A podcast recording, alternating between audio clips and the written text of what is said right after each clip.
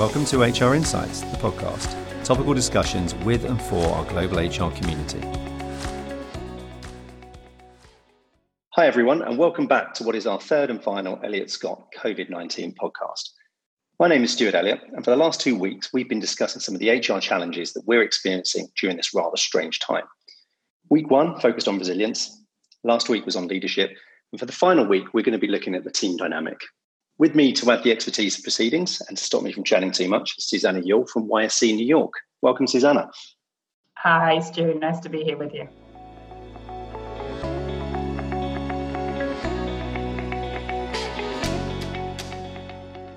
So, so getting getting straight into it, Susannah, how, how is the current situation impacting the team team dynamic?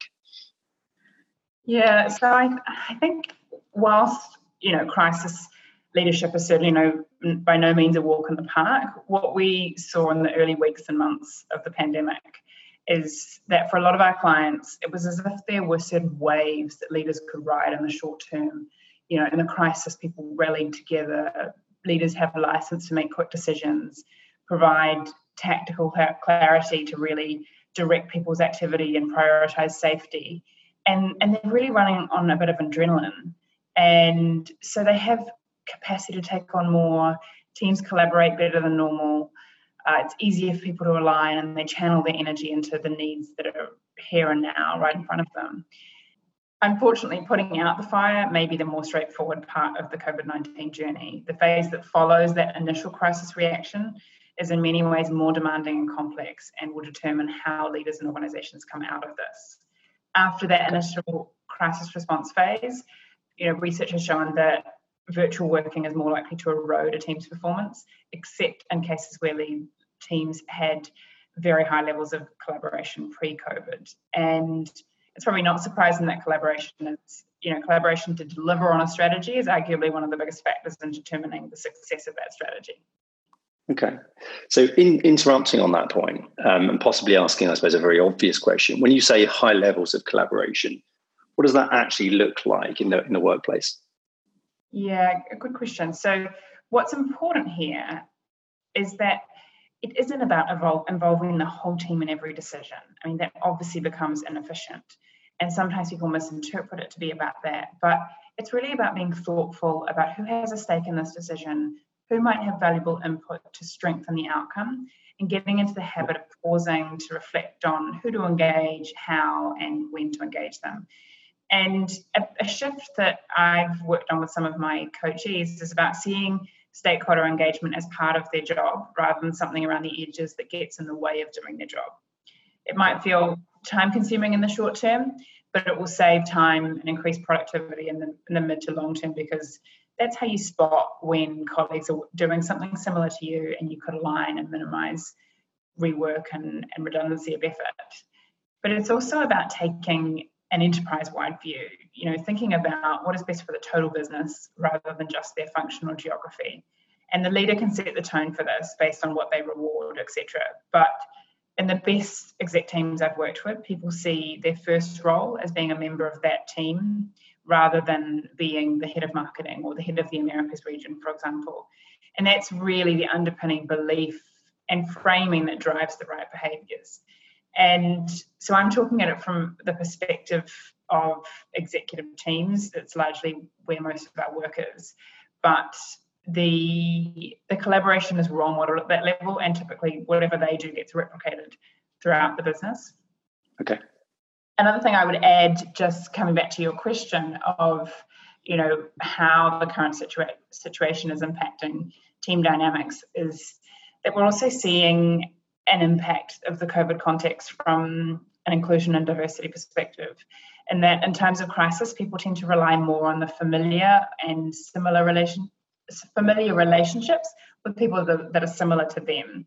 So they go to the people who finish their sentences rather than challenge their thinking. So in some ways, we're taking a step backwards on that front as a result of the the current pandemic, which is a shame.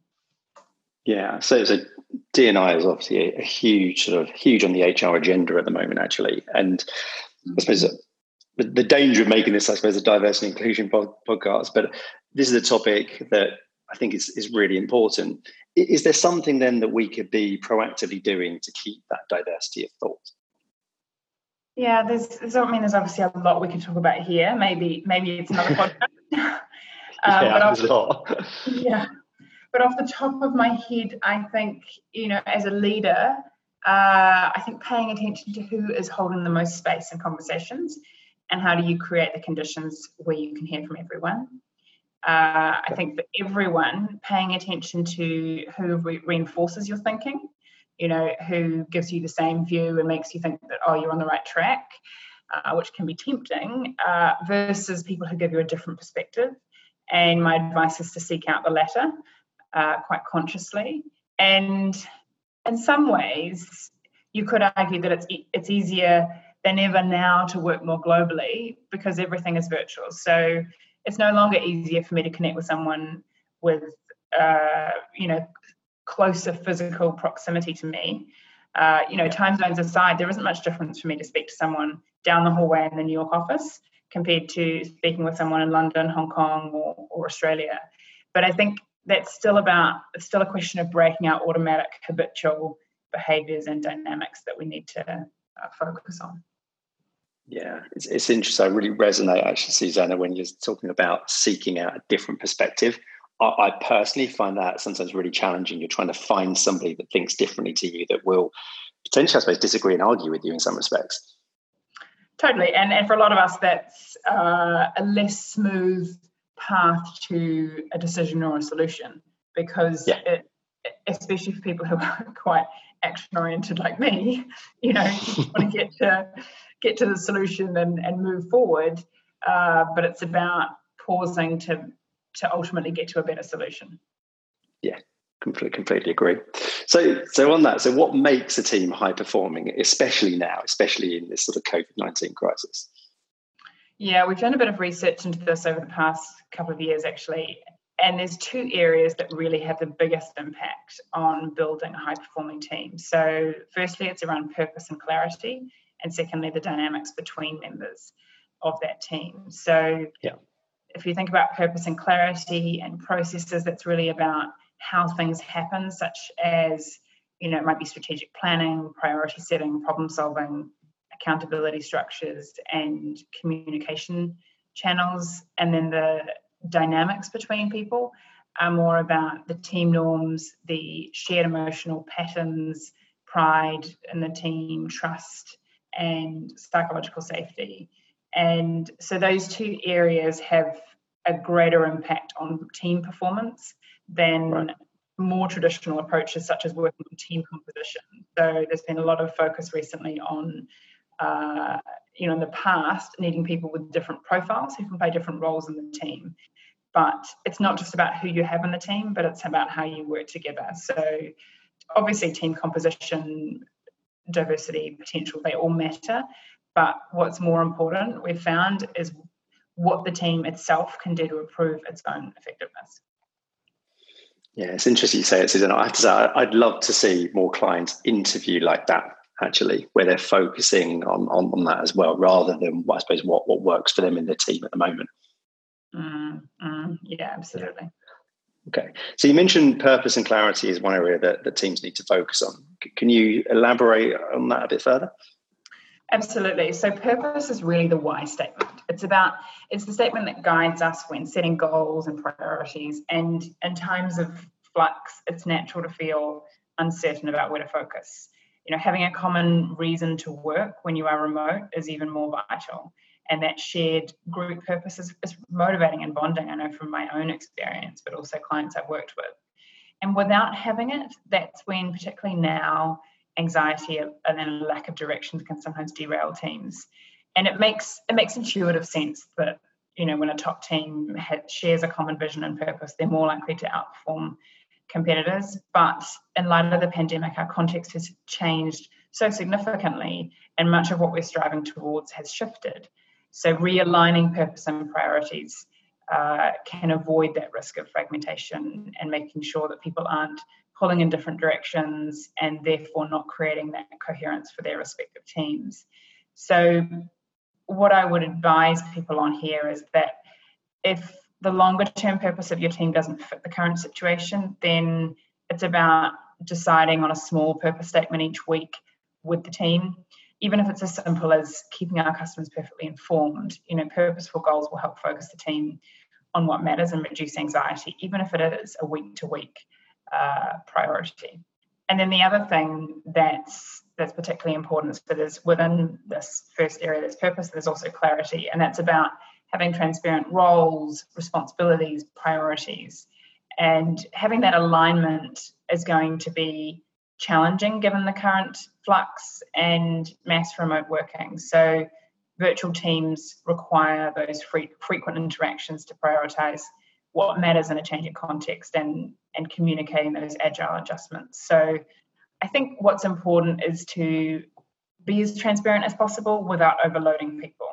So yeah. it's about increasing the frequency of communications, but then decreasing the length, especially given people are all, you know, trying to stay engaged and uh, in an environment where they're, you know, looking at a screen all day. Um, so I think what's important is to link those shifting priorities both to the changing context and to the team's purpose, which maintains that focus on what matters. But I mean, you know, I'm thinking about your business and um, you know the global dispersion of the business. I'd love to know how have you handled this. Yeah, it's been a real challenge actually, Susannah, in, in a lot of respects because interestingly, mm. we used to do sort of uh, quarterly sort of MD video calls. Um, and I felt that really balanced nicely with my trips to different offices. So I get to see a lot of the people in person and then combine that with the quarterly calls. So as soon as the lockdown hit, we we moved the quarterly MD calls to a monthly call straight away. And it mm. was one of those where we didn't really care whether it was a sort of 30 minute monthly call versus the hour that we used to spend on the on the quarterly one. It was just more important to have that the frequency of the catch up with, with the MDs just to see how everyone was, find out what was happening around the world, etc. So that was the sort of the first step that we did. And the second part that we then did was we rolled in quarterly company calls, which we probably didn't do enough of previously, if I'm honest. Um, and the idea of the company call then was to roll in and give our staff a chance to, I suppose, ask me a lot more questions around what's going on, what's happening, what we're doing as a business as well. So we really wanted to put people at ease was the purpose that we we went down the road of and i suppose the final parts of that susannah was the we use slack as our sort of.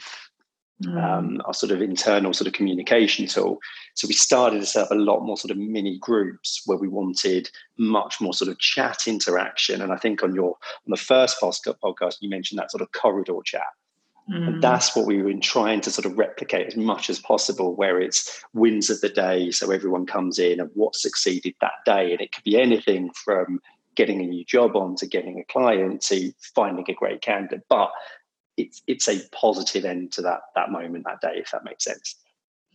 Totally. Yeah. I, I think balancing the uh, especially early on in the pandemic, you know, it can feel like especially in the in the news, you know, it could feel like you know, I think we've talked about this before, but it can feel like you're just being bombarded with negativity. So I think while it's important to be authentic about what's going on and how it might be impacting uh, the industry or you know the particular business you're operating in, I think you know having balancing that out with some positive stories is really powerful. Otherwise, people just feel you know just really deflated by it all. I could, I could completely completely agree. And interestingly, one of the things that we are really conscious of is some of us feel like so it can feel sometimes a little bit cheesy, a little bit um, mm. a little bit mm. forced. But we also then said, "Well, hang on a minute, we've we've got to do this. We this is a real it's a nice thing to be here in terms of some of the good news that's going out there." So while some of us maybe were a little bit skeptical, it's something that we sort of then said we've got to stick to and we've got to do. Mm, totally. Yeah. Um, and then the second main area was on how people work together. Can, can you say more about, about that as well? Yeah, totally. So I think you know the need for co- cohesion, a sense of togetherness, and that shared belief is really amplified during a crisis. But problematically, when under stress, even the best of us can, be- can become more transactional. You know, sacrificing the the connection or bonding for efficiency which becomes a bit of a false trade off. So the reality right. is that investing a small amount of time to connect personally builds a sense of support, which offsets some of the physical remoteness. And while we might often define what we might often define as small talk, often generates a feeling of belonging and solidarity that reduces negative emotions, which can erode the ability to focus. So it's an investment in, you know, the the connection to the team, the connection to each other, which helps us to do our best work. And things like, you know, the more we can strengthen psychological safety and feelings of inclusion are going to boost commitment, creativity, and innovation whilst also retaining your people.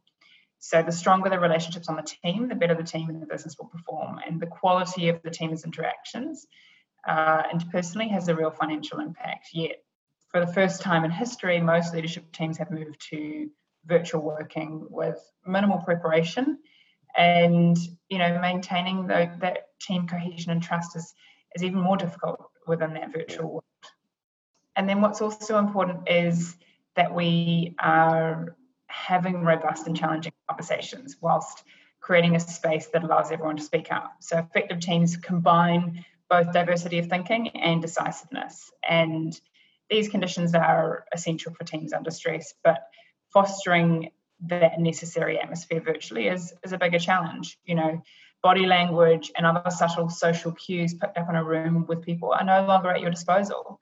So you need to be more explicit with your words. And in virtual meetings, we need to be more conscious of more explicitly verbalizing what might otherwise be picked up through our body language. You know, in the virtual environment, we just, you know, we don't have that peripheral vision. We can't see how people are responding to what we're saying in any moment. So, um, yeah, I think that's a, it makes it increasingly difficult.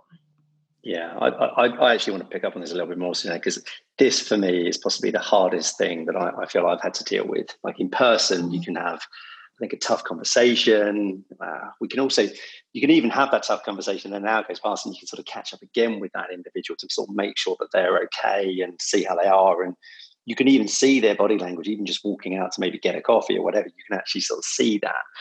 Um, but I think virtually it's it's really difficult because once you've had the difficult conversation, then to try and find another another point in their schedule where they're free is actually quite difficult, and there might not be another point in their schedule that they're free. So that's the sort of thing that I'm finding particularly challenging at the moment.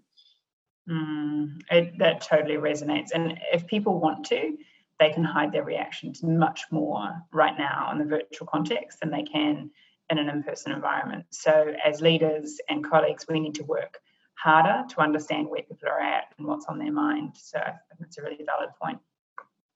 Yeah, it's it's definitely one that I've I've got to work on, and, and actually, it's even taken me, Susannah, to go to just actually start calling people a little bit more sort of um, sporadically, just to try them and just to sort of catch up with them without having something planned.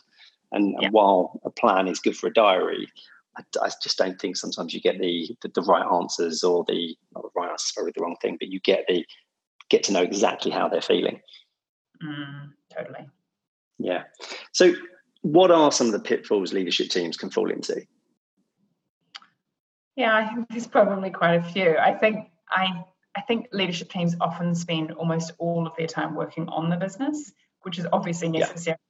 But they often overlook the importance of also dedicating time to work on the team, which is indirectly working on the business.